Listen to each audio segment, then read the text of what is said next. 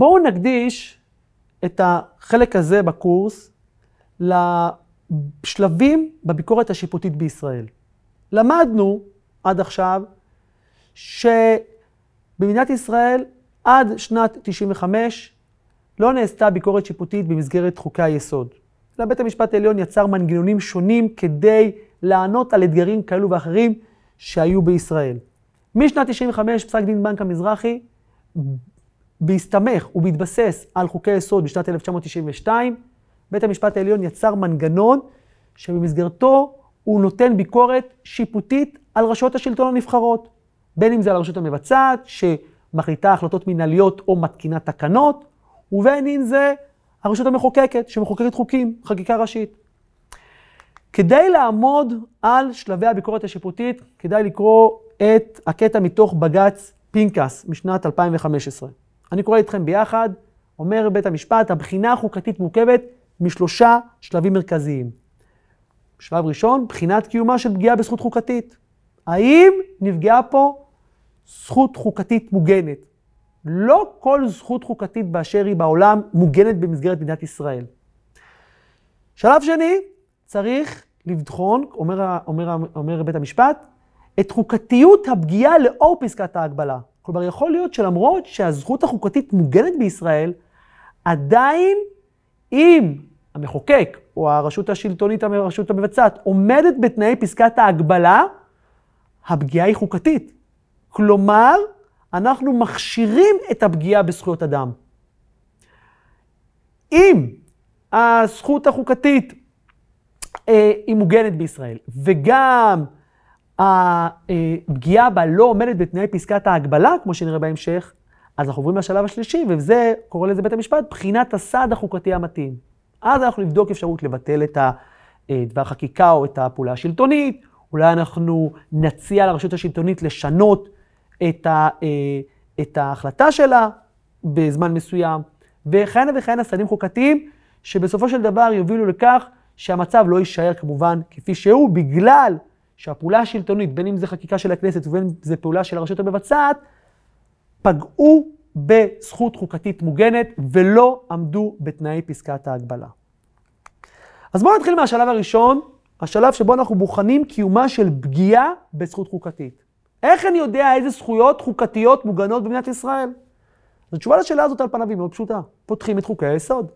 אם תפתחו את חוק חופש העיסוק, תראו שם שיש הגנה על חופש העיסוק. אם תפתחו את חוק יסוד כבוד האדם וחירותו, תראו שיש הגנה על מספר זכויות. למשל, על החיים של האדם, על חירותו. אין פוגעים בכבודו. סעיף 3, אין פוגעים בקניינו של אדם. יש לנו כמובן את uh, סעיף 6, מדבר על יציאה וכניסה לישראל. יש לנו את סעיף 7 שמדבר על פרטיות. יש זכויות מנויות בחוק יסוד כבוד אדם וחירותו, שאלה זכויות שגם אפשר לומר הרשות המכוננת, הכנסת, באה וראתה אותן כזכויות ראויות להיות מוגנות במסגרת המשפט החוקתי בישראל.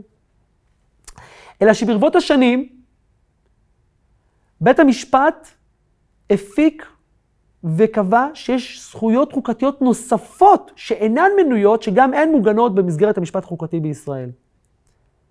מהיכן הוא קבע את זה? זו בעצם קבע שבמסגרת הביטוי כבוד האדם, שמופיע כמובן גם בשמו של חוק היסוד וגם מופיע בסעיף 2, במסגרת הביטוי כבוד האדם, ניתן לגזור זכויות חוקתיות נוספות. למשל, הזכות לשוויון, חופש הביטוי, חופש התנועה, הזכות לחינוך, הזכות לשם טוב, הזכות להליך פלילי הוגן, הזכות לקיום אנושי מינימלי בכבוד והזכות לחיי משפחה. בית המשפט כמעט שילש את מספר הזכויות החוקתיות המוגנות, גם כאלו שאינן מנויות בתוך חוק יסוד כבוד אדם וחירותו. יש שרואים את זה בעין לא טובה, יש כאלה שרואים את זה באופן לגיטימי, גם על כך יש מחלוקת, האם נכון וראוי שבית המשפט העליון בא ומוסיף על הרשימה הקיימת זכויות חוקתיות נוספות. כן? האם שאלו את הציבור, האם אלו ערכים שהציבור מסכים להם, או שהם פשוט ערכים שנובעים כמובן מתוך עולם התרבות והחינוך של אותו שופט. בשלב הראשון, שלב בחינת קיומה של פגיעה בזכות החוקתית, גם צריך לראות שישנם זכויות אדם שחלות על כל אדם. למשל, קניין, סעיף 3 קובע בחוק יסוד כבוד אדם וחירותו, אין פוגעים בקניינו של אדם, כל אדם. אותו דבר סעיף 7, הפרטיות נוגעת לכל אדם. רוב הזכויות חלות על כל אדם, אבל ישנן זכויות שחלות רק על תושב או רק על אזרח. למשל, אם תפתחו את חוק יסוד חופש העיסוק, תראו בסעיף 3, שקובע שכל אזרח או תושב של המדינה זכאי לעסוק בכל עיסוק, מקצוע או משלח יד. מה קורה למי שלא תושב או אזרח? אין לו זכות חוקתית בחופש העיסוק. זה לא אומר שפוגעים בו בכל מה שנוגע בדיני עבודה, אם זה למשל אה, עובד זר. זה לא אומר שאין כללים מנהליים שהמדינה חייבת להתנהל על פיהם. אבל אם רוצים לפגוע בחופש העיסוק של עובד זר, לא צריך לעמוד בתנאי פסקת ההגבלה, כמו שנראה בהמשך, כדי לפגוע בו. לפגוע בזכותו, בחופש העיסוק. למה? כי חופש העיסוק זה זכות חוקתית מוגנת רק ביחס לאזרח או תושב, כמו שקובע סעיף 3 בחוק יסוד חופש העיסוק. זכות נוספת בסעיף 6ב בחוק יסוד כבוד אדם וחירותו, כתוב כל אזרח ישראלי הנמצא בחוץ לארץ זכאי, לישראל, זכאי להיכנס לישראל. מה זה אומר? שרק אזרח מדינת ישראל יש לו זכות חוקתית שנקראת כניסה לישראל. מה לגבי תושב או אדם שהוא לא אזרח ולא לא אזרח, תושב או אפילו תייר? אין זכות חוקתית כזאת. שוב, זה לא אומר שאין כללים מנהליים שצריך לעמוד על פיהם במשפט מנהלי. אבל אם רוצים לפגוע בכניסתו של אדם שהוא לא אזרח, לא צריך לעמוד בתנאי פסקת ההגבלה, שהם תנאים הרבה הרבה יותר קשים. אם רוצים לפגוע בזכותו של האזרח להיכנס לישראל, פה צריך לעמוד בתנאי פסקת ההגבלה, שהם תנאים לא פשוטים בכלל לקיום. אז זה היה השלב הראשון. האם בכלל יש זכות חוקתית שהיא מוגנת, וכמובן, על מי היא חלה. השלב השני, זה בעצם השלב המרכזי, שבו אנחנו בוחנים את חוקתיות הפגיעה לאור פסקת ההגבלה. בפסקת ההגבלה, זה בעצם סעיף שמופיע גם בחוק יסוד חופש העיסוק, בסעיף 4 שם, או בסעיף 8 בחוק יסוד כבוד אדם וחירותו, שאומר את הדברים הבאים, ואני קורא את הנוסח שמופיע בחוק יסוד כבוד אדם וחירותו. אין פוגעים בזכויות שלפי חוק יסוד זה, אלא בחוק ההולם את ערכיה של מדינת ישראל, שנולד לתכלית ראויה, ובמידה שאינה עולה על הנדרש, או לפי חוק כאמור מכוח הסמכה המפורשת בו. אנחנו רואים בתוך הפסקה הזאת ארבעה תנאים מצטברים. התנאי הראשון, חוק, או לפי חוק כאמור מכוח הסמכה המפורשת בו. שתיים, הולם את ערכיה של מדינת ישראל. שלוש, שנולד לתכלית ראויה. וארבע, ובמידה שאינה עולה על הנדרש. בואו נכיר כל תנאי ותנאי. התנאי הראשון הוא תנאי טכני. חוק. אתה רוצה לפגוע בזכויות אדם, אתה תעשה את זה במסגרת חוק, תחוקק חוק. אם הרשות המבצעת רוצה לפגוע בזכויות אדם, היא צריכה לעשות את זה מכוח חוק, מכוח הסמכה מפורשת בחוק. הרשות המחוקקת יכולה לפגוע בזכויות אדם על ידי חקיקת חוק, והרשות המבצעת יכולה לפגוע בזכויות אדם על ידי הסמכה מפורשת שהיא קיבלה בחקיקה ראשית. אבל זה רק תנאי ראשון, מתוך ארבעה תנאים מצטברים. תנאי השני, הולם את ערכיה של מדינת ישראל. מדינת ישראל כידוע היא מדינה יהודית ודמוקרטית, כך גם נקבע בסעיף 1 בחוק יסוד כבודם וחירותו, כך אפשר להבין גם מתוך מגילת העצמאות, למרות שלא מופיע ביטוי יהודית ודמוקרטית במגילת העצמאות. אבל ערכיה של מדינת ישראל הם יהודית ודמוקרטית, ואם החוק סותר או לא הולם את ערכיה של מדינת ישראל כיהודית ודמוקרטית, הוא כמובן יהיה בטל. תנאי השלישי, שנועד לתכלית ראויה. צריך להראות שיש תכלית ראויה. תכלית ראויה יכול להיות למשל הגנה על זכויות אדם אחרות, או הגנה על אינטרס ציבורי, שלום הציבור, רווחת הציבור, הסדר הציבורי. אפשר להתווכח כמובן מה זה ראוי ולא ראוי, אבל שימו לב שאנחנו כבר עוזבים את השלב הטכני, כמו חקיקת חוק, ועוברים לשלבים יותר ערכיים. תכלית ראויה. ראויה בפני מי? בעיני מי? התנאי הרביעי הוא התנאי אה, אה, החשוב ביותר, או המרכזי ביותר, וזה המידתיות. או כמו שאומר החוק, הוא במידה שאינה עולה לנדרש. מבחן המידתיות מחולק לשלושה מבחני משנה מצטברים. המבחן הראשון נקרא מבחן קשר רציונלי בין אמצעי למטרה. צריך להראות שיש קשר הגיוני בין החקיקת חוק למשל, לבין המטרה שרוצים להשיג. שיש קשר בין האמצעי, הפגיעה, לבין המטרה. התכלית הראויה שאותה אנחנו רוצים להשיג. עכשיו, קשר הגיוני כמובן, לא צריך להראות שהחקיקה היא מושלמת והיא משיגה את המטרה בצורה מושלמת, אבל צריך להראות שיש לפחות היגיון בין חקיקת החוק לבין התכלית שרוצים להשיג. המבחן השני נקרא מבחן אמצעי שפגיעתו פחותה.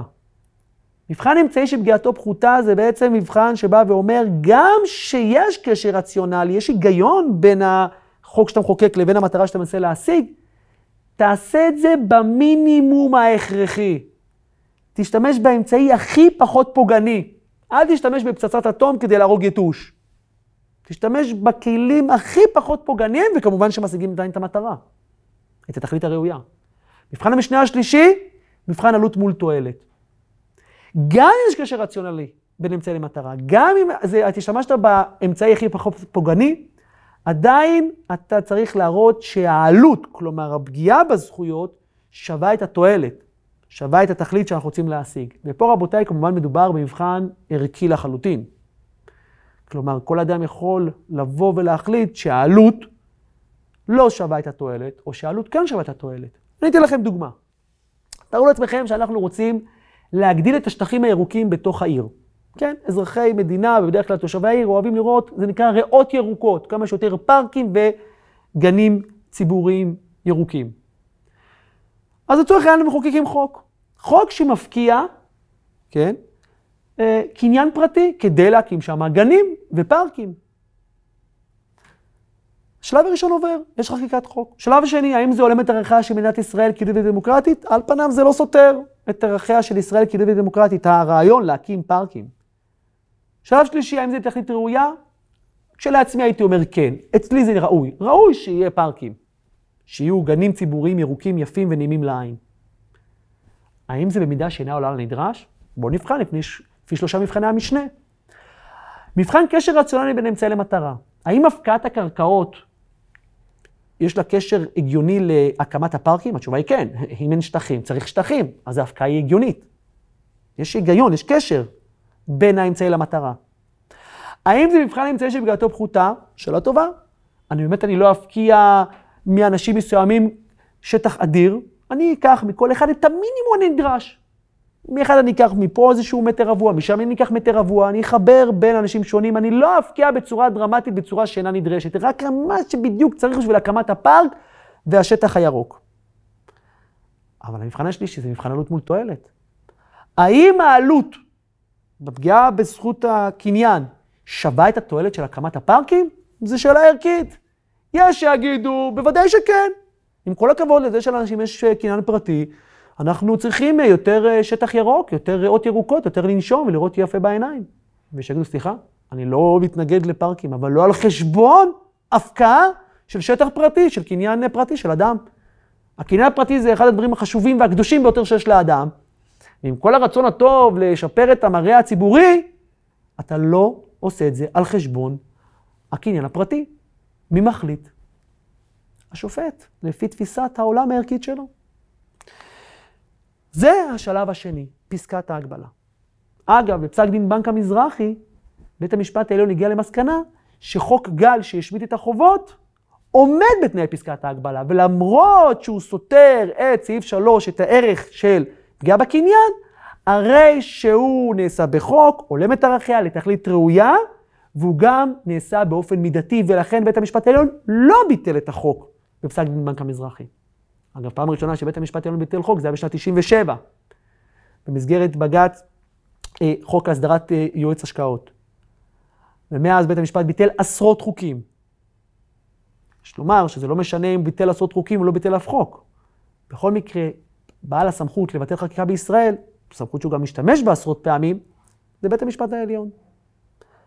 השלב השלישי זה מה שנקרא בחינת הסד החוקתי המתאים. בישראל הדוקטרינה היא בטלות יחסית. מה זה בטלות יחסית? כל מקרה לגופו. בית המשפט יכול לבטל את כל החוק, יכול לבטל רק סעיף מתוך החוק, יכול לתת השעיה זמנית, להגיד לכנסת, שלושה חודשים החוק עומד בתוקפו, ואחר שלושה חודשים אם לא תתקן אותו, החוק יהיה בטל. הוא יכול לתת גם התראת בטלות. מה זה התראת בטלות? אני לא מבטל את החוק, אבל אם תחוקק חוק כזה בעתיד, אני אבטל אותו. לבית המשפט העליון יש קשת של סעדים, שבסופו של דבר נועדו כדי לממש את אכיפת החוקה של ישראל. אותה חוקה שבית המשפט העליון בעצמו כונן במסגרת פסק דין בנק המזרחי, ולעצמו נטל את הסמכות כאמור לבטל חקיקה ראשית אפילו, כאשר היא סותרת את ערכי יסוד. עד כאן הביקורת השיפוטית במסגרת הדיון על פסקת ההגבלה. אז כמו שראינו, שלב ראשון, אנחנו בוחנים את ה... האם יש לנו זכות חוקתית מוגנת, האם יש פגיעה בזכות חוקתית מוגנת. שלב שני, זה פסקת ההגבלה ובחינת כמובן התוצר הפוליטי ביחס למבחני פסקת ההגבלה. ושלב שלישי, זה הסד החוקתי. בפרק הבא אנחנו נלמד על מנגנוני לוואי נוספים שמצטרפים לביקורת השיפוטית במדינת ישראל.